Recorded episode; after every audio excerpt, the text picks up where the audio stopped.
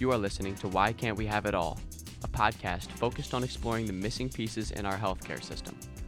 This podcast is sponsored by Bowtie Medical, an innovative healthcare company that offers integrated virtual healthcare designed to keep you in control of your health and what you spend on it while lowering the cost of healthcare for you. Hello, everyone. Welcome to this episode of Why Can't We Have It All? I'm your host, Dr. Daneshgari. In today's show, we will focus on the topic of unnecessary care in our healthcare system. For this episode, I have asked a guest to help to discuss the topic with me. My guest, Kristen, is a nurse who has worked in several healthcare facilities over the years and is an informed consumer of healthcare. Welcome to the show, Kristen. Thank you. Coronavirus has imposed a germ war on our humanity, the impact of which has not yet been fully realized. However, like any other major wars, undoubtedly there will be some revealing lessons learned from this germ war. As healthcare is one of the most affected segment of our society uh, hit by uh, COVID-19, the current system of healthcare delivery, uh, which is mostly a hospital controlled delivery system, has had the following short term reactions uh, to this pandemic. One, the hospitals stopped performing elective surgical cases for non urgent needs.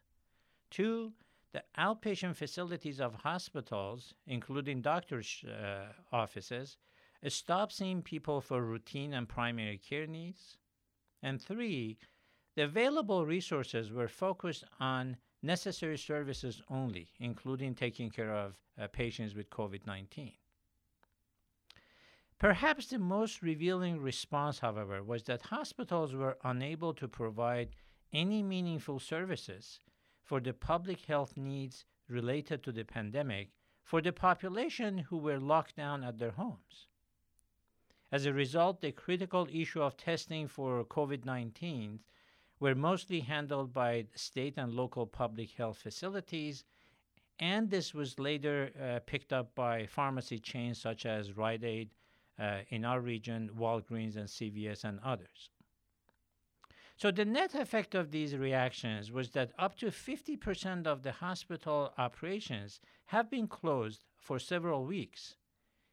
And the hospital controlled healthcare uh, system has been unable to respond to the primary and routine needs of the population in their communities.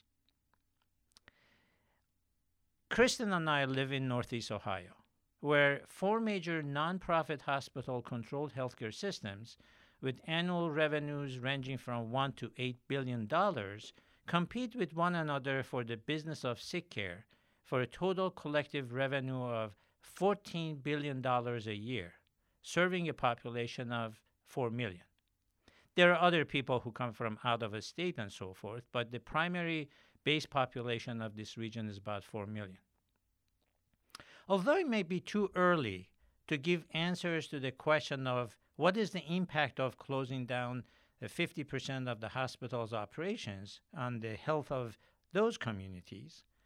But the question is definitely a timely one, as significant research published in the past two decades points out to overwhelming amount of unnecessary care in the form of overutilization, overuse, overprescription, and overtreatment in our healthcare system.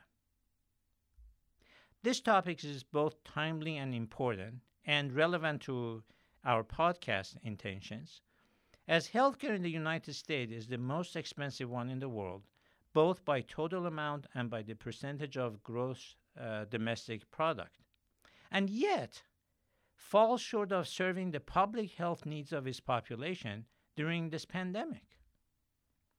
Several lines of research from different independent organizations have indicated that amount of unnecessary healthcare in the United States accounts for at least one third of healthcare spending, which in today's dollars will translate to $1.3 trillion per year.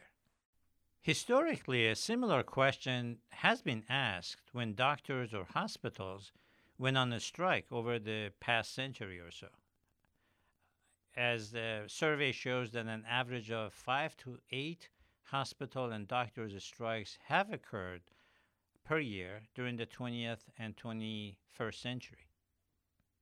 Although the majority of those strikes were to improve working conditions for the doctors, increase their level of pay, and related issues, the overwhelming review of those strikes showed that the health of the communities in which the strikes took place did not worsen, and actually, in some cases, actually improved. The term unnecessary care has been used following a line of research started by Dr. Jack Wennberg, who used the term unwarranted variation in healthcare spending a few years after the enactment of Medicare. Dr. Wennberg, at that point a young assistant professor, he did the research which showed different rates of treatments and cost of treatment based on where people lived and not based on the clinical rationale of their diagnosis. Dr. Wennberg, in a series of studies that began in 1967, again, 65 was when Medicare was enacted, and 67 when the data started coming in, and he published them in 70s and 80s, showed that the basic premise that medicine was driven by science and by physicians capable of making clinical decisions based on medical evidence was simply incompatible with his data, with his findings.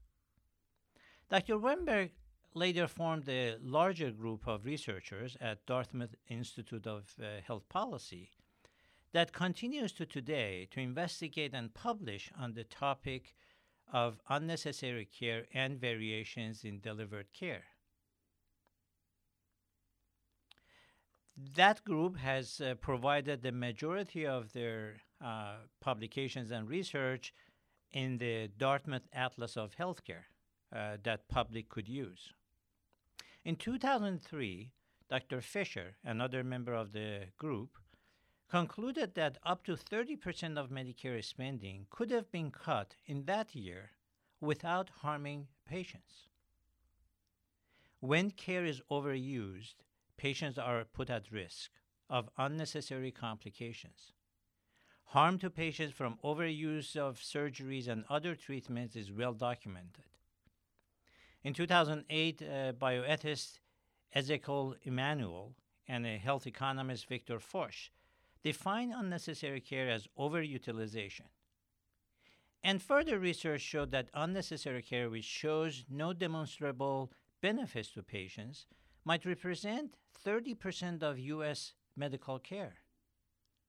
In 2012, the American College of Physicians Ethics, Professionalism, and Human Rights Committee suggested that overtreatment can also be understood in contrast to parsimonious care, defined as a care that utilizes the most efficient means to effectively diagnose a condition and treat a patient. In 2012, Dr. Don Berwick uh, from the Institute of Healthcare Improvement, in collaboration with the RAND Corporation, defined overtreatment as subjecting patients to care that, according to sound science and patients' preferences, cannot possibly help them. This is care rooted in outmoded habits, supply driven behaviors, and ignoring science. Dr. Daneshgari, I have a question. I'm wondering if you can explain what some of the causes are of unnecessary care in the United States. That's a very good question, uh, Kristen. A number of causes have been studied and attributed. Uh, I will present the causes in order of importance of their role on unnecessary care and how they relate to both utilization, overutilization, and increased costs of those services. The first issue is the hospital controlled healthcare system.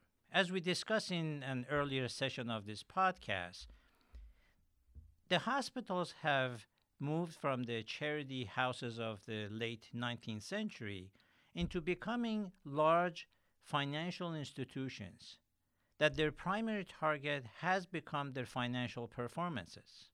Otherwise, they won't survive.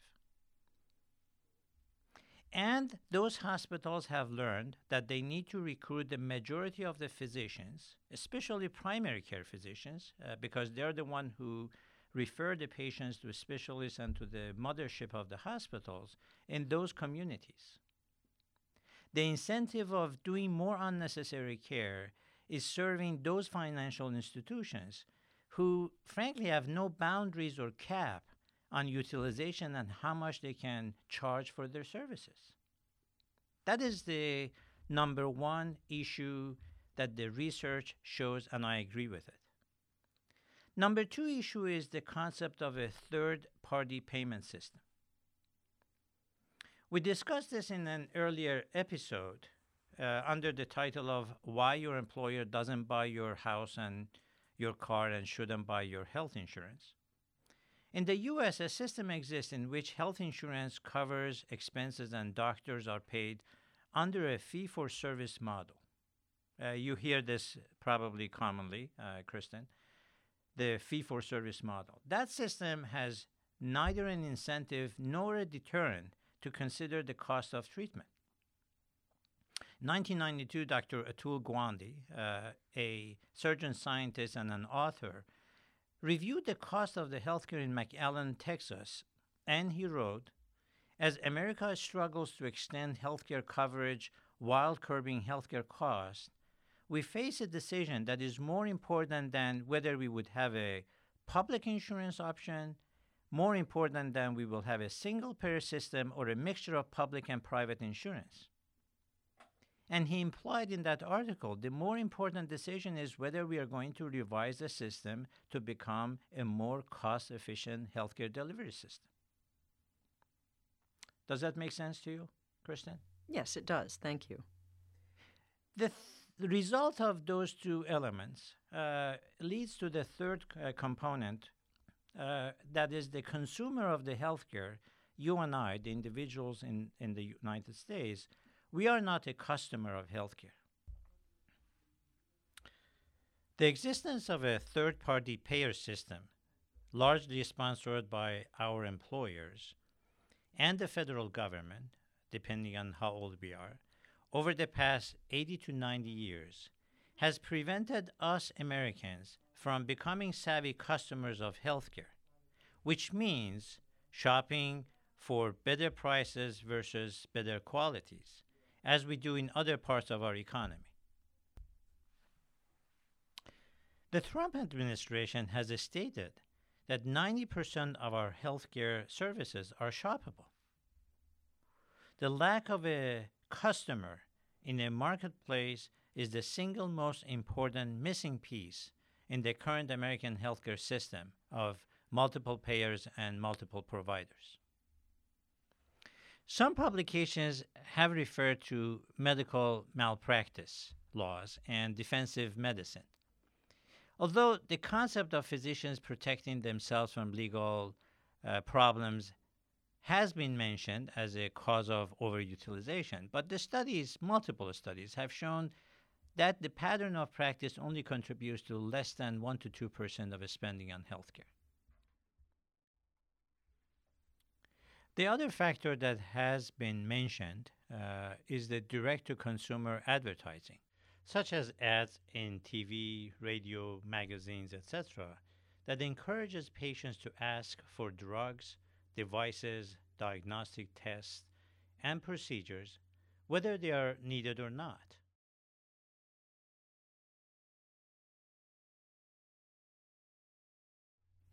Dr. Daneshgari, I'm wondering if you can give some examples of what healthcare services are the subject of o- overutilization, and does that apply to every service that we use in healthcare?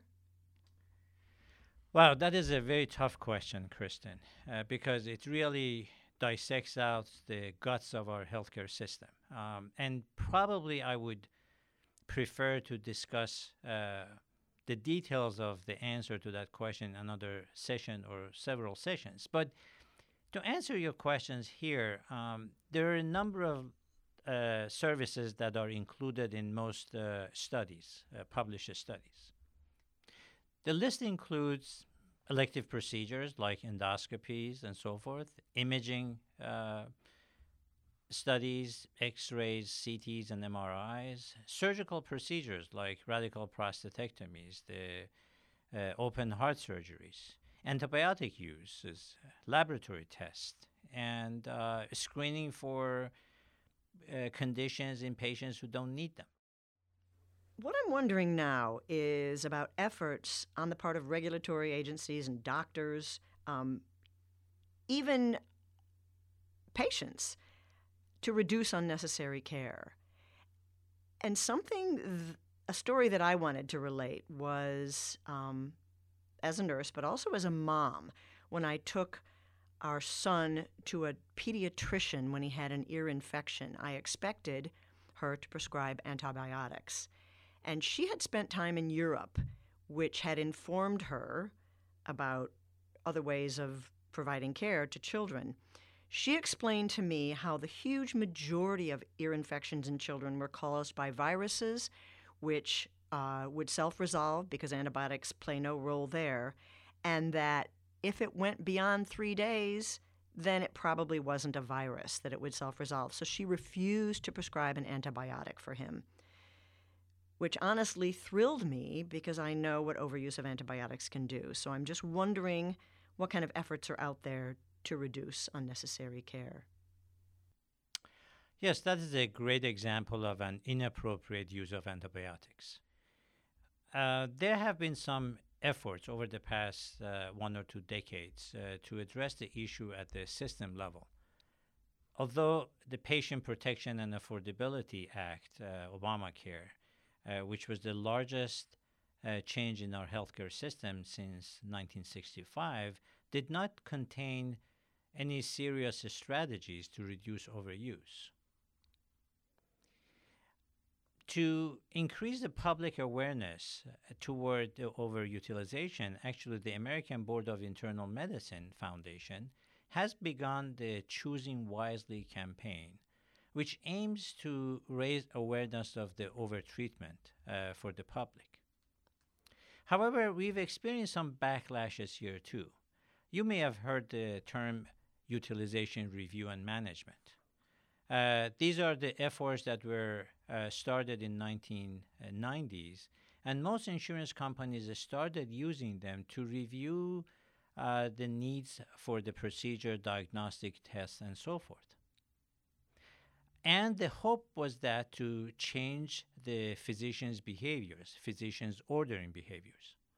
However, most of those attempts uh, received unfavorable reviews by both patients and doctors who viewed utilization review as a perverse incentive on the side of payers, the insurance companies, to find ways to deny coverage. In many cases, practicing physicians were not the ones leading the utilization reviews, meaning the reviews were lacking real world clinical insight and wisdom. Dr. Atul Gawande, um, a surgeon scientist that I introduced earlier, who last year was named as the CEO of a healthcare company started by Amazon, Chase Bank, and Berkshire, said in a New Yorker article called Overkill that an avalanche of unnecessary medical care is harming patients physically and financially. What can we do about it? He proposed the question that almost every family in the country has been subject to over-testing and over-treatment. Dr. Gilbert Welch, a Dartmouth professor and an expert on overdiagnosis, in his book titled Less Medicine, More Health, explores the phenomenon of the overutilization of diagnostic procedures and overtreatment by pointing to seven predispositions by doctors and the public. Attempting to downplay a risk without considering how small or unlikely the potential benefit is, attempting to fix an underlying problem instead of using a less risky monitoring uh, strategy, acting too quickly when waiting for more information might be wiser, acting without considering the benefits of doing nothing, called watchful waiting, discounting the downsides of diagnostic testing, preferring newer over older treatments without considering the cost of new treatments or the effectiveness of the older ones, and treating patients with terminal illnesses to maximize lifespan over quality of life without discerning a patient's preferences. Dr. Gawande has called this finding out what matters to patients versus what is the matter with patient. So you've described several attempts to improve understanding the situation of unnecessary care in our healthcare system. But I'm wondering if there's any evidence that this trend of unnecessary care that is actually supported by not only doctors and hospitals, but by us as healthcare consumers, wondering if this trend is going to slow down. Well, unfortunately, not until we, as the healthcare consumers, realize the burden of unnecessary care on our physical and financial well beings. That is why we use the opportunity created by COVID 19, during which uh, nearly 50% of the hospital's operations uh, stopped as a time to propose the question of overutilization of our healthcare systems. There's no question that hospitals are an important part of the fabric of our society, and in many cases, the largest employers in our uh, communities.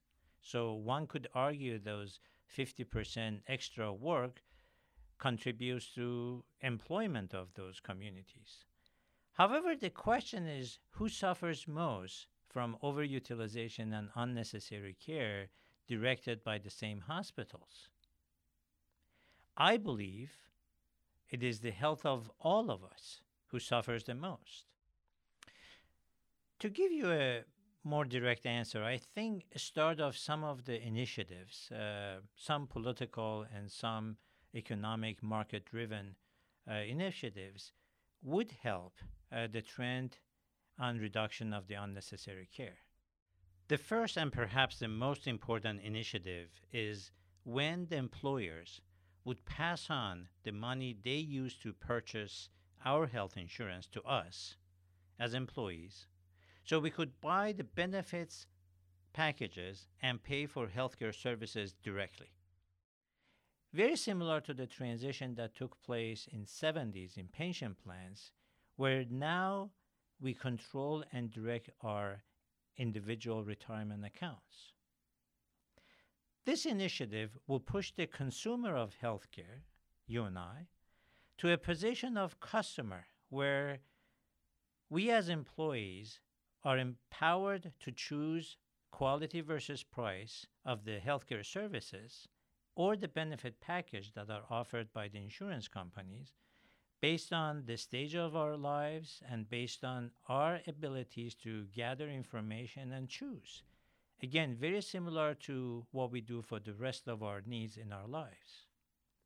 I think the above two initiatives would give a significant boost to the existing trend in price transparency uh, that has already begun.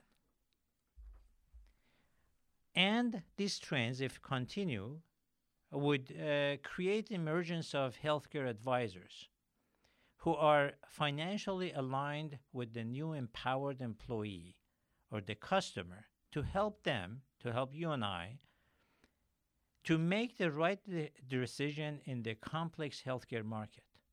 Again, this process happened in the financial market uh, during the transition of the pension plans from a defined benefit to defined contribution where the former bankers with professional knowledge of the financial markets became financial advisors to the IRA holders, to the consumers, to the individual.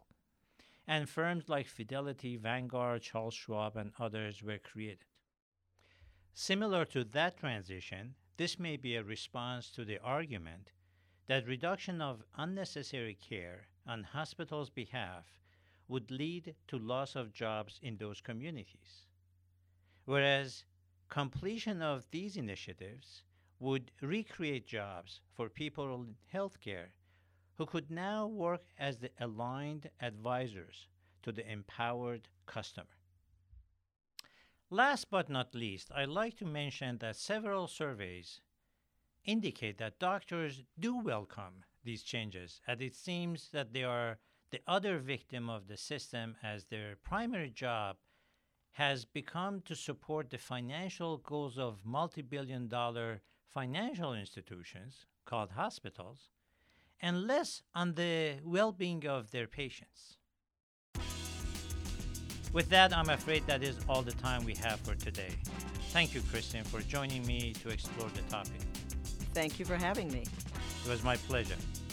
I'm your host, Dr. Daneshgari. Until the next episode, stay safe and be well. You've been listening to Why Can't We Have It All? The Missing Pieces in Our Healthcare. This podcast is brought to you by Bowtie Medical. Visit us on the web at www.wcwha.com, as well as on Spotify and Apple Podcasts, and send all your questions and comments to info at wcwha.com. Again, that's info at wcwha.com.